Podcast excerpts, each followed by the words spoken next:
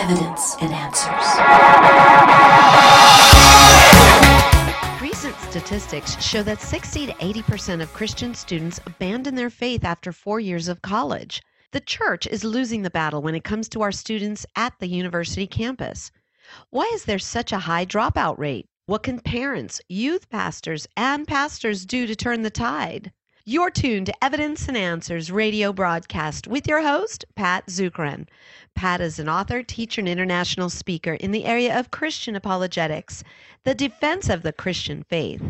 Join us now as Pat and Ratio Christi President Corey Miller discuss Christians on the college campus. You're listening to Evidence and Answers, where we provide compelling evidence for faith and hope in Christ and biblical answers to the challenges of today.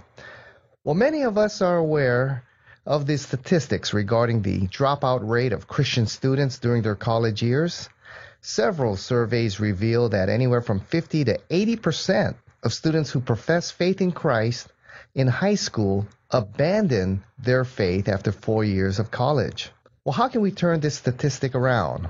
Well, joining us today to address this issue is Dr. Corey Miller. Corey Miller is president, CEO of Ratio Christi, a fantastic campus ministry on hundreds of university campuses across the United States and internationally now. He is an adjunct professor of philosophy and comparative religions at Indiana University. He holds master's degrees in philosophy, biblical studies, and in philosophy of religion and ethics, and a PhD in philosophical theology from the University of Aberdeen in Scotland. And he is passionate about defending and proclaiming the truth of the gospel in winsome and bold ways. So, Corey, welcome back to Evidence and Answers. Thank you for having me. It's a pleasure to join you. Yes. Now, Corey, tell us uh, why is there such a large dropout rate of the Christian? You know, on the public uh, university campus? Well, for one, I'm not certain that the churches, uh, and this is not to blanket on every church, but the, the church in general is not equipping its students for university life.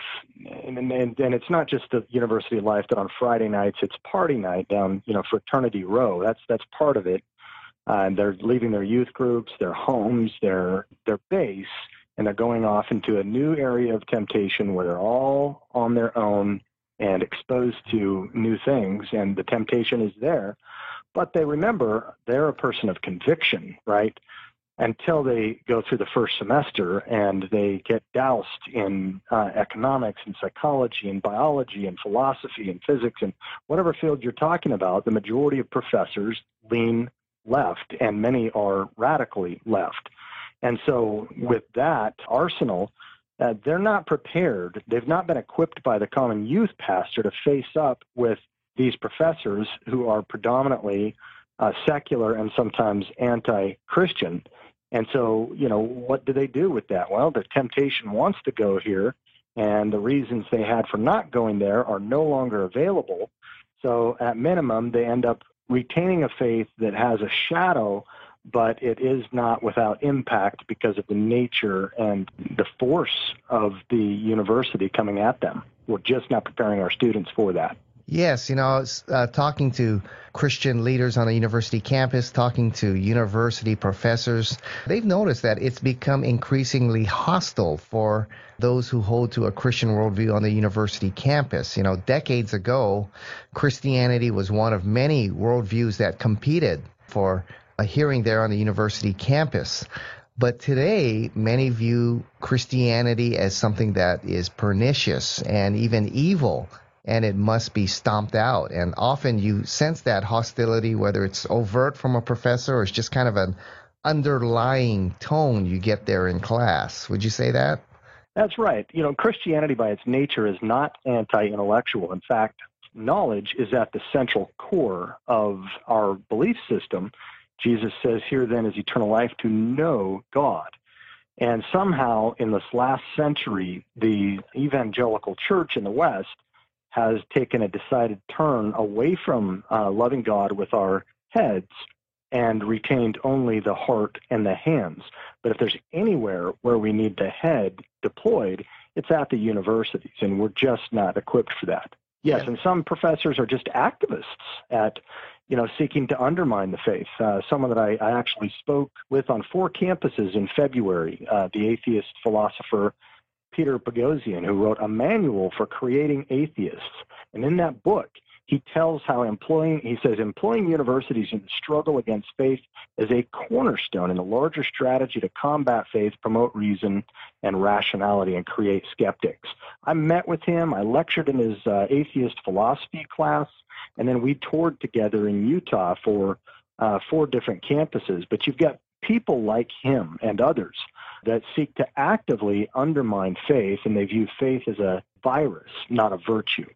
Yes. So describe to us, you know, basically the university culture today and why it poses such a challenge to the Christian going to college. Okay. Well, again, barring the temptation area that, that is there, that's one of the edges of the sword to, you know, have a have a solid group of people that you're meeting with, which really underwrites the need for parents to get their students involved in campus ministries wherever they go off to school. Apart from that is the ideological situation. The universities, as many know, were started from a Christian ethos. I mean, Harvard used to require Hebrew for its first year students. Its focus was training pastors and missionaries, similar with Yale, with Princeton, with Columbia. Up for the first 200 years, up until 1840, you had, and virtually all of these were Protestant universities in, in America as well, but up until 1840, virtually every president of the colleges and universities in America was a clergyman. Up to 1890, chapel and church attendance were still required at all of them. That's not that long ago. Something happened around that turn of the century on how we lost the universities. For your listeners, they could go to a Christian Research uh, Institute online or journal and look at my article there. But we lost the universities. We lost it to an anti Christian ideology. And today, long story short, we have two dominant motifs. In the uh, natural sciences, you have scientific naturalism on the one hand, undermining, you know, miracles, the existence of the soul, free will, uh, the afterlife, and so forth. And then on the other hand, you have postmodern cultural Marxism or relativism in the humanities. And so you have these unholy alliances between the sciences and the humanities, both of which have problems with each other, but they stand lock, stock, and barrel in their secular outlook in undermining the Christian worldview. And they're happy to accept our children. I mean, secularists have found a brilliant way, Patrick, to get Christian parents to pay for the apostasy of their own children. It is the universities. They'll take our tuition dollars and they'll take our children. But then they put a block on for uh, Christian potential Christian faculty, conservative Christian faculty. Michael Bloomberg, former presidential candidate in the Democratic Party this year, said that conservative Christian faculty are a dying breed in academia. And it's absolutely true. These gatekeepers don't want to hire evangelical Christians. And so, if parents aren't preparing them, and if churches aren't preparing them, then parents are spending 18 years of blood and sweat and money and love just to, as the proverb says, train them up in the way they should go. And when they get older, they won't, or actually they will, become part of the machine. We have got to focus on equipping them and getting them involved in campus ministries that will help them not only survive, but thrive. Yes, let's talk about scientific naturalism. Uh, let's let's expand on that a little bit. Tell us what that is and how that poses such a challenge, you know, to the Christian worldview. So their naturalism, if you take someone like Carl Sagan, who said that nature is what everything is, was, and ever will be. It's it's just whatever's reducible to chemistry and physics.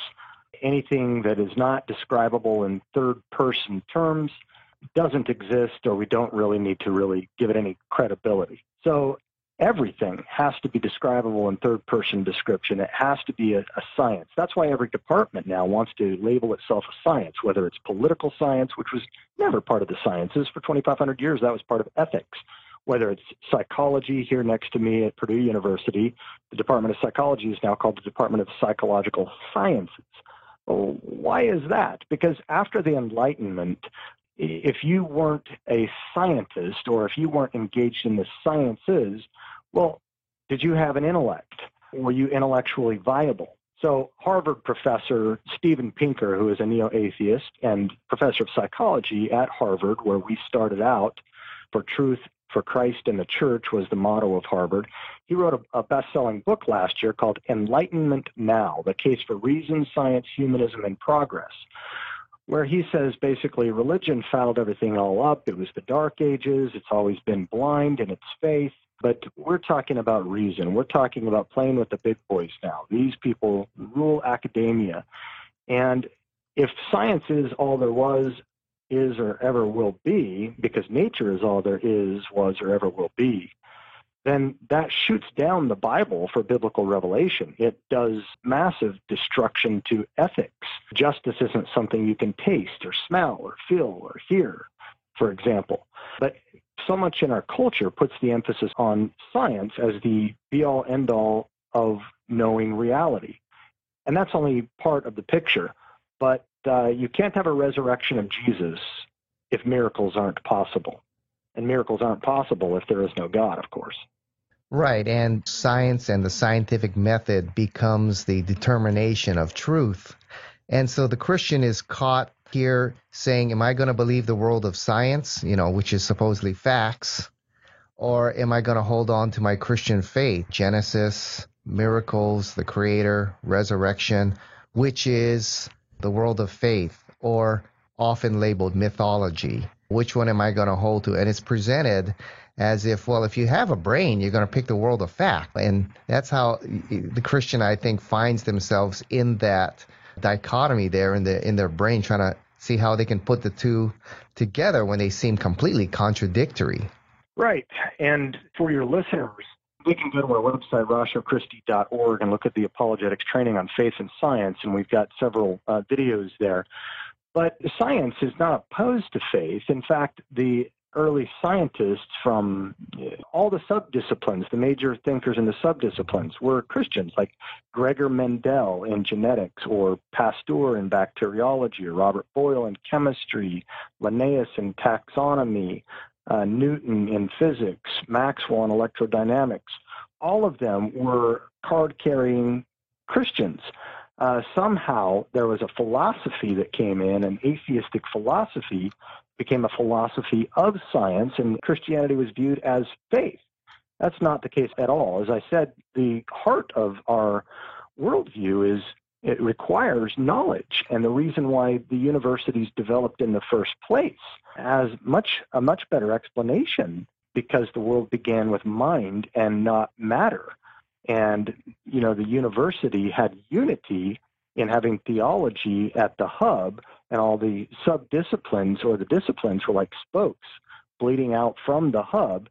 And those were the diversity. And you had unity and diversity constituting the university because theology or the study of god was at the center and it made it it made sense. It unified the whole of the fields of knowledge so yeah christianity is not antithetical to science science owes its existence to the emergence of Christianity. Yes, stated it well. It's the Christian worldview that gave birth to the sciences, and it was the ground, the fertile ground that allowed it to grow and flourish. Christianity and science were allies, let's say, for hundreds of years. It's only in recent times, you know, have they been made to look like enemies or foes, incompatible, just as you're saying. Well, you know, Corey, we don't hear a lot of sermons or youth seminars, youth conferences speaking on these kinds of topics. And this is exactly the kind of issue that we need to be preparing our teens for. That's right. And uh, again, I think the churches, there are resources for them to be able to equip their students, and parents need to be equipping their students because if they don't, someone will educate them. But Ratio Christi serves to assist in that way and to provide a place for students to go and to grow, not only to survive but to thrive. Our vision is thoughtful Christianity transforming lives on campus today, changing culture tomorrow. So if you look downstream and you want to find out why there's so much pollution and you want to clean it up, you don't start with the symptom downstream, you go upstream, and that upstream is the university. So we encourage partnerships with churches and you know, with parents and other ministries so that we can reclaim the intellectual voice of Christ, which is the university campuses, the most influential institution of Western civilization. Yes, a lot of youth ministries. I'm, I'm speaking, you know, in big generalities here. Now, I know there's a lot of exceptions to this, but spend a lot of time. They think that, well, youth aren't interested in this kind of heavy, speaking of science and scientism and apologetics, but really they are. And if you come to our Evidence and Answers youth conferences, you'll see a hundreds of teens hungering, wanting to see does the Bible have answers to Darwinism and the things that I am learning here on the high school and university campus. But wouldn't you say there is a, that hunger amongst our Christian young people? Yes. And shockingly, I find that a lot that are in ministry want to demur when they hear about that kind of a statement. They think that students want relationships. They want authentic relationships. They want to see lives lived out. Yes, yes, yes, that's all fine. They do. But they actually want answers. In fact, Patrick, the most recent Barna, George Barna, full length book on this called Reviving Evangelism. In that book, they go out and interview non believers and ask them this question What most increases interest in Christianity for you? And 44% of them, get this, they had 13 options to choose from. 44% of them chose one single answer better evidence to support it. And when they asked that same question of practicing believers, what do you think non believers would say? Only 12% picked that one, which is to say that the church, by and large, today is out of touch with where the world is at. The world wants answers. Apologetics is back in demand right now, and not to mention, it is actually a command right now and always has been in 1 Peter 3.15. So your ministry is certainly relevant to this. Yes. Well, tell us about the, the postmodern cultural relativism that you say dominates the mm-hmm. campus as well. Tell us about that. Yeah, so if we can think of modernity in terms of the Enlightenment, that period, you know, between 1650, 1800 roughly, where you have the modern period, or you might call it uh, liberal classical liberalism, or you might call it the Enlightenment. Postmodernism is a reaction to modernity, and modernity was about the quest of knowledge. And it was about the quest of scientific knowledge primarily and the hope for certainty. Well, the hopes were dashed at the end of the Enlightenment. People call it the, a failure of the Enlightenment because certainty was not to be had outside of math, logic, or introspective philosophy. But post Enlightenment thinkers then not only reject the pre Enlightenment views of reality, like God, for example, but they also reject the Enlightenment thinkers' God, if you will, and that is empirical science as the be all end all of knowledge. Postmodernists say that knowledge is but a social construction of reality. In other words, there is no such thing as knowledge.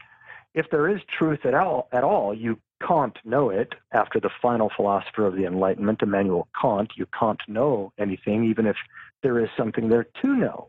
We're trapped behind our ideas, or we're trapped behind our language, or or something else. But postmodernism, it's hard to define, but it can be characterized by relativism. Now, out of that period of postmodernism, and so we've got a ton of relativism in ethics today um, in the universities. You you can't teach value theory. You can't you can't teach objective moral truth because it's not science for one. But everyone talks about it being in terms of the will to power, right? Well, what's emerged from postmodernism was this character named Karl Marx, and that ended up into new Marxism or cultural Marxism. And today we look at this in terms of a social justice kind of ethic, identity politics, where people are identified in groups, either as oppressors or oppressed, victims or victimizers, bourgeois or proletariat, the ruling class or the working class. And that's how people are divided up those two things, oppressors and oppressed. And you're starting to see this pervade even over the sciences, over the hard sciences. This is phase two in the universities now. We got taken over by phase one, scientific naturalism. Phase two, even the naturalists are shaking in their boots now. Steven Pinker, that I mentioned earlier, is concerned about this. Jordan Peterson puts a lot of attention on this as, a, as an international uh, thinker.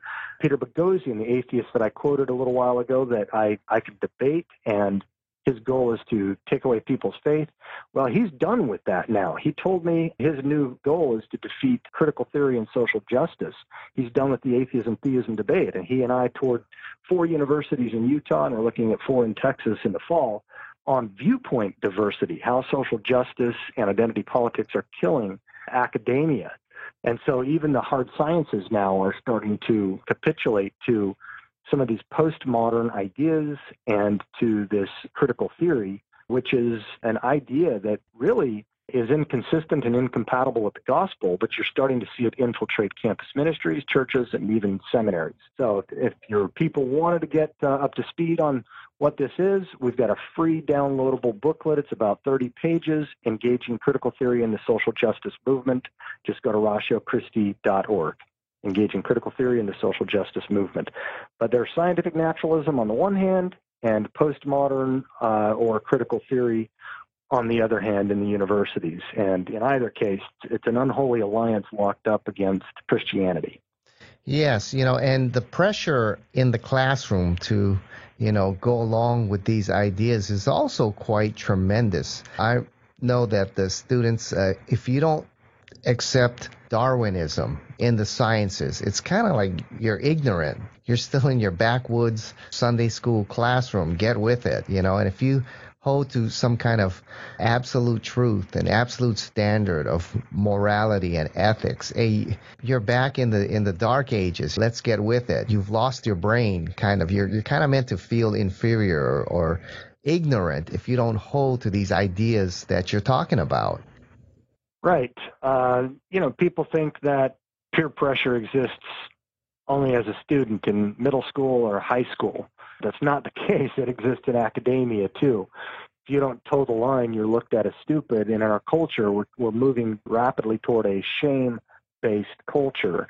And because we don't value viewpoint diversity anymore, you end up in academia with a political orthodoxy, if you will so we don't uh, we don't hire let's say uh, conservative thinkers or Christians that are robust Christians anymore in, in the academies. So you end up having one view.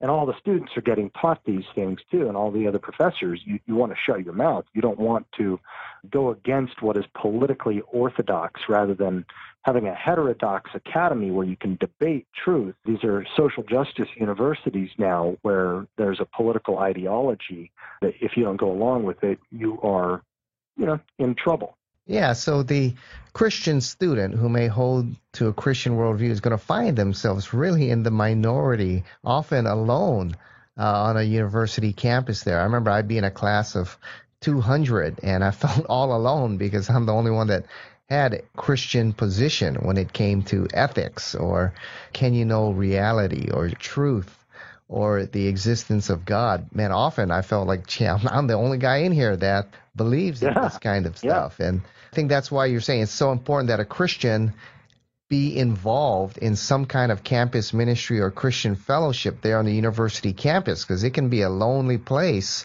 if you're holding to these convictions. Right. And even, as I said, some of these false ideologies are starting to slip into various campus ministries, as they are churches and seminaries. And it's becoming very difficult to navigate there. As I mentioned, you know, knowledge is but a social construction of reality. Oh, think about identity, identity politics. Uh, I am gay. I am a female trapped in a male's body, or maybe I'm a dragon, or or something like that, right? Who are you to judge me when I feel like this is my identity trapped in my biology or something like that? And that stuff has become believed by those in the ruling class, and you get shamed if you think that your biology defines your your sex and your gender. You know, when we think about the arsenal of firepower at the university and what students are headed for. Thank you for joining us here on Evidence and Answers radio broadcast. We hope you enjoyed today's show. If you would like Pat to speak at your church, Bible study, or perhaps hold an apologetics conference, give him a call that number locally is 483 0586. Or you may contact them through the Evidence and Answers website. That's evidenceandanswers.org. To keep broadcasts like Pat's on the air, we rely on generous support from you, our listeners. For the opportunity to donate, head on over to our website. Once again, that's evidenceandanswers.org, and you may do so right there online. You'll also find we have a wide variety of resources available to you. Everything from atheism to Zen Buddhism, including articles and additional audio for you to listen to or download. So be sure to share our website with those around you. Evidence and Answers is grateful for our key sponsor, Highland Capital Management, providing investors with alternative investment solutions. To learn more, visit them online at hcmlp.com. Join us again next time on the air or online as we provide compelling reasons for faith in Christ. That's Evidence and Answers with Pat Zukeran.